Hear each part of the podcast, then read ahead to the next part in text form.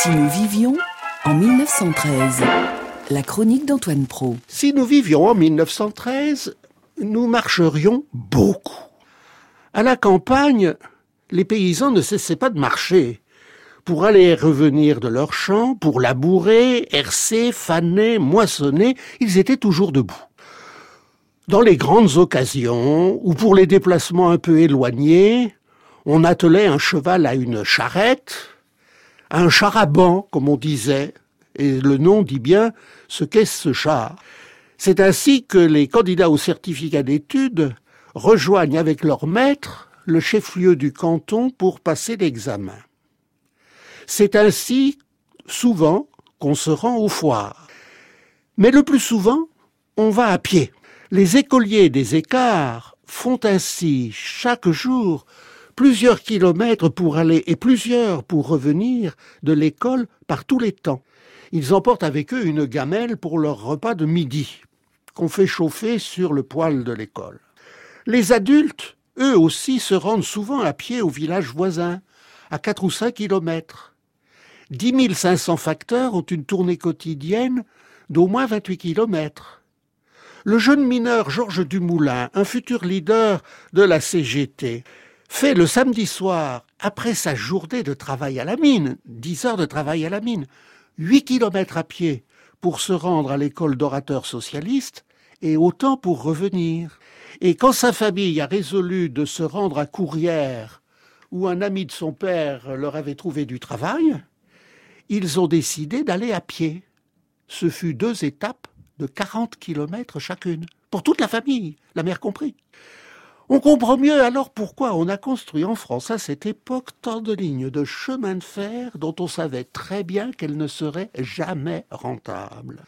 Le réseau principal passe de 20 000 à 40 000 kilomètres entre 1876 et 1912. Et les élus locaux leur ont ajouté dix mille kilomètres de tortillard à voie étroite. Il fallait rapprocher le plus possible les gares des piétons. Ces chemins de fer secondaires rendront de grands services pendant la guerre de 1914. Il suffit de penser au Meusien qui a amené des millions d'obus à Verdun. Dans les grandes villes, il existait des omnibus ou des tramways tirés par des chevaux mais il coûtait relativement cher et il n'allait pas très vite. Les transports en commun se développent. Paris, où le métropolitain a ouvert sa première ligne en 1900, en construit cinq supplémentaires entre 1900 et 1913. Il y a un autre progrès, la bicyclette, qui se répand rapidement puisque on passe en France euh, en, de 1904 à 1914 de 1,5 million de bicyclettes à 3 millions et demi. Mais les familles les plus pauvres hésitent à payer les quelques sous du métro et elles ne peuvent s'acheter de bicyclettes. La marche reste le moyen de déplacement le plus sûr et le plus économique. La guerre de 1914 sera une guerre de grands marcheurs. Si nous vivions en 1913, chers auditeurs, ben nous souffririons déjà d'une crise du logement. Il n'y aurait qu'une minorité d'entre nous, les plus fortunés, pour être bien logés, pour habiter une maison ou un véritable appartement. Je veux dire un appartement dont la porte donne sur une entrée ou un vestibule à partir de laquelle se distribuent les pièces les pièces de réception, salon et salle à manger, parfois bureau, les chambres à coucher, où les visiteurs n'entrent pas, et la cuisine, de préférence un peu isolée, pour que les odeurs n'envahissent pas tout l'appartement, mais aussi pour que les domestiques n'entendent pas ce qui se dit.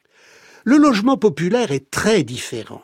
Les pièces, quand il y en a plusieurs, ne sont pas distribuées à partir d'une entrée on entre directement dans la pièce où l'on fait la cuisine et où l'on mange, et où parfois l'on dormait, car il n'y avait pas toujours une chambre.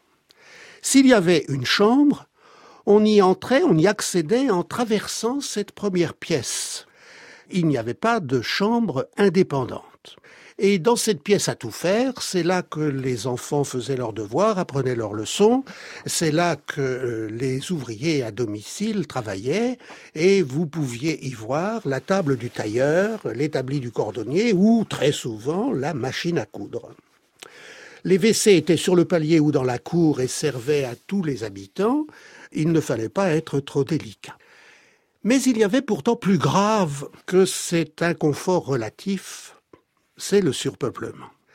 En 1913, dans les villes de plus de 50 000 habitants, plus du quart de la population vit à plus de deux personnes par pièce. La cuisine comptant naturellement comme une pièce. À Paris, en 1900, on comptait 44 000 logements d'une pièce abritant au moins trois personnes. Dans ces 44 000, 10 500 abritaient quatre personnes, 5 000, 5 ou plus. On comprend dans ces conditions que la tuberculose fasse des ravages. Certes, ces logements sont tous dans ce qu'on appelle maintenant des îlots insalubres. Mais toutes les villes ont des îlots insalubres. Et toutes ces zones insalubres sont densément habitées. 35% des ménages de 5 personnes, c'est-à-dire un couple et trois enfants, habitent en France dans un logement d'une ou deux pièces seulement à cette époque. Et c'est le moment où l'on fait les premières lois sur euh, ce qu'on appellera, qu'on n'appelle pas encore, mais qu'on appelle aujourd'hui les HLM. Et les HLM, ce sont des logements populaires conçus avec le plan et la distribution des logements bourgeois. C'est l'entrée dans un certain confort, dans une certaine modernité.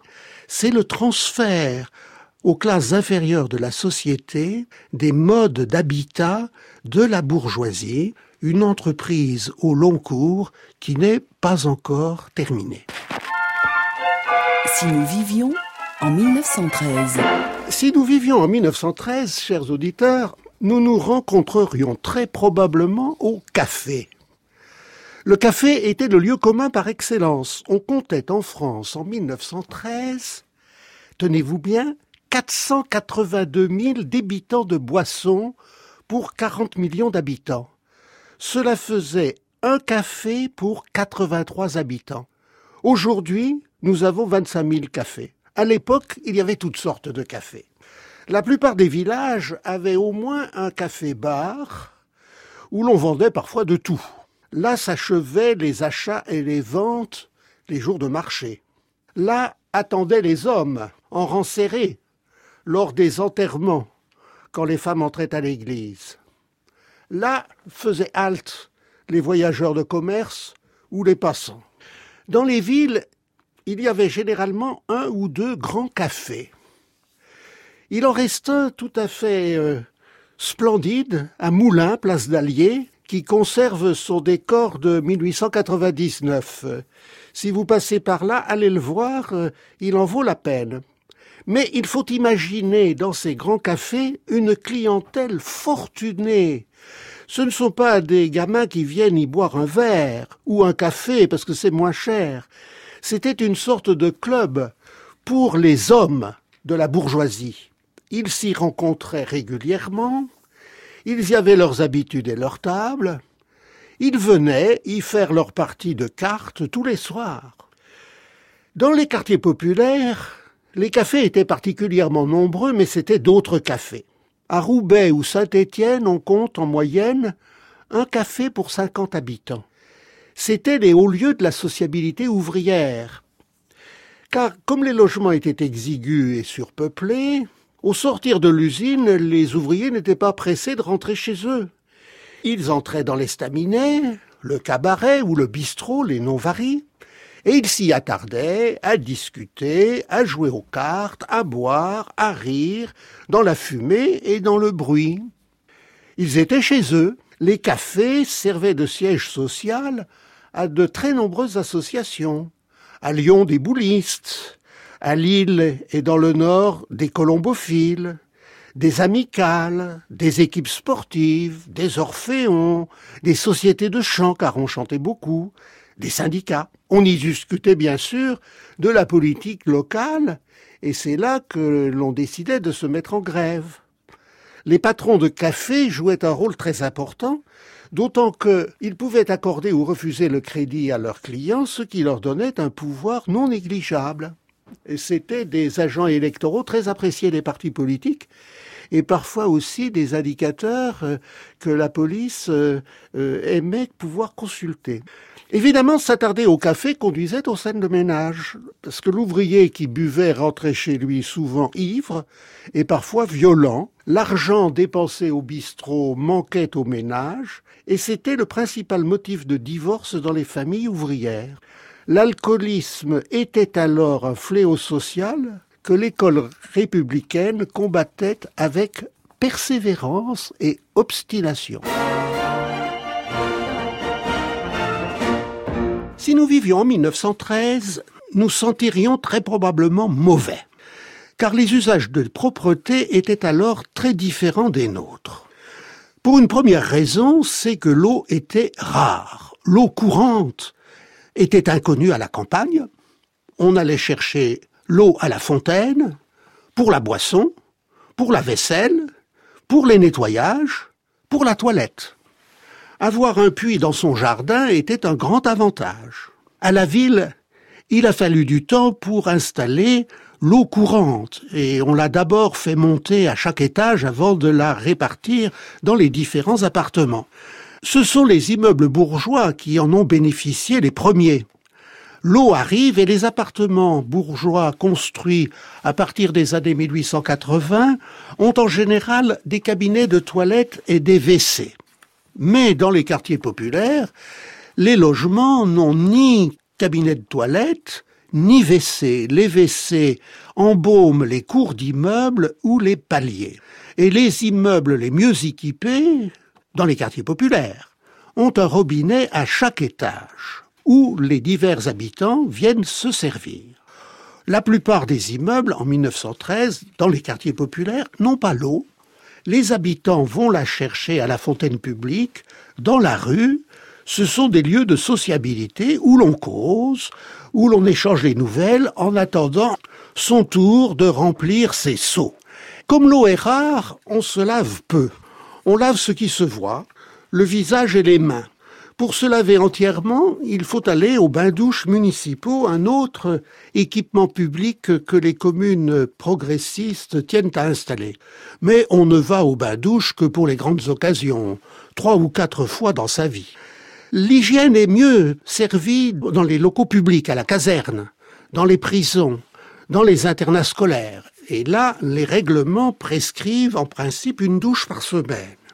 Mais quand c'est possible. C'est le cas dans tous les lycées de filles, plus modernes, car ils ont été construits depuis la 1880. En revanche, dans 40 lycées de garçons sur 109, les internes se contentent de bains de pieds hebdomadaires, faute de douche. Dans la bourgeoisie, quand il n'y a pas de baignoire, car il n'y a pas de baignoire dans tous les immeubles bourgeois, eh bien, on se lave dans un tub. C'est une sorte de bac à douche circulaire en tôle que l'on pose par terre et sur lequel on monte pour se verser de l'eau, se mouiller, ensuite on se savonne, puis on se verse un nouveau bro d'eau pour euh, euh, se rincer, et on a fait ça, entre guillemets, grande toilette. C'est le propre du dimanche, mais dans les campagnes, le dimanche, on ne prend pas de tub, c'est totalement inconnu, ça c'est un usage bourgeois. On fait quand même une plus grande toilette le dimanche que les autres jours et on voit dehors des hommes se raser dans une cuvette euh, avec dans une main euh, le miroir pour ne pas trop se couper et le rasoir de l'autre. Quant à l'usage de la brosse à dents, il est pratiquement inconnu. Il y a une deuxième raison, c'est que aux usages de propreté de l'époque, ce sont des raisons morales. Se dénuder pour se laver ne va pas de soi. La propreté se heurte à des tabous. En 1936 encore, une institutrice de Chartres, constatant qu'une adolescente sentait un peu fort, tenta d'expliquer à sa mère qu'à cet âge il fallait prendre quelques soins de toilette intime.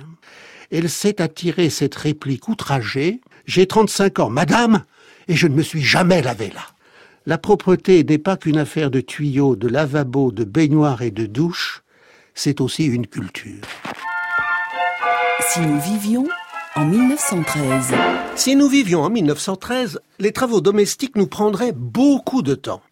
Et je ne parle pas seulement du ménage ou de la vaisselle. En 1913, le chauffage central était une nouveauté limitée aux logements bourgeois, et encore pas tous.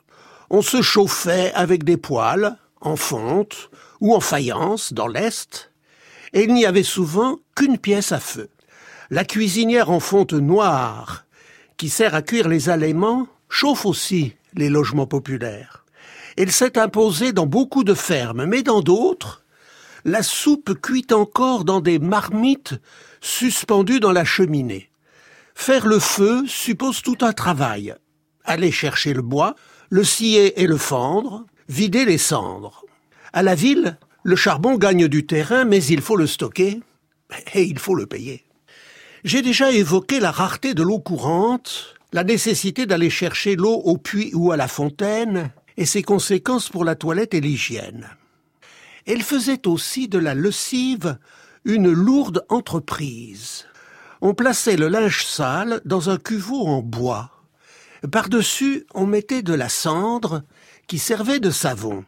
On versait ensuite de l'eau bouillante qu'on recueillait par un orifice en bas du cuveau et on la faisait rebouillir avant de la reverser de nouveau et on recommençait plusieurs fois. Après quoi, on rinçait le linge à la rivière ou au lavoir en le battant sur une planche pour en faire sortir la saleté. C'était la grande lessive et elle prenait tellement de temps et de travail qu'on la faisait seulement deux fois par an. En ville, elle était souvent impossible, faute de place, ce qui donnait une clientèle aux blanchisseuses et aux blanchisseries industrielles. Les lavoirs étaient des hauts lieux de la sociabilité féminine. On y tenait la gazette du village ou du quartier. Mais laver le linge deux fois par an obligeait à en avoir beaucoup si l'on voulait en changer. D'où l'importance des trousseaux que les mères et les jeunes filles accumulaient, des draps, des serviettes, des torchons, des chemises, par douzaines ou davantage dans les familles les plus aisées. Le progrès, en 1913, c'est la lessiveuse. Un grand récipient en tôle galvanisée de 40 à 50 cm de diamètre au sommet et de 70 ou 80 cm de haut. On y entassait le linge sale, saupoudré de cendre ou de savon, autour d'un tuyau vertical, on versait de l'eau et on plaçait la lessiveuse sur la cuisinière. L'eau chaude remontait par le tuyau et redescendait en lavant le linge. Avec la lessiveuse, c'était un cadeau de mariage apprécié, le lavage du linge se simplifie et il devient plus fréquent, les lavoirs perdent leur utilité et leur fonction sociale, les touristes qui les visitent aujourd'hui n'imaginent ni le poids du travail, ni les échanges entre femmes qu'ils abritaient.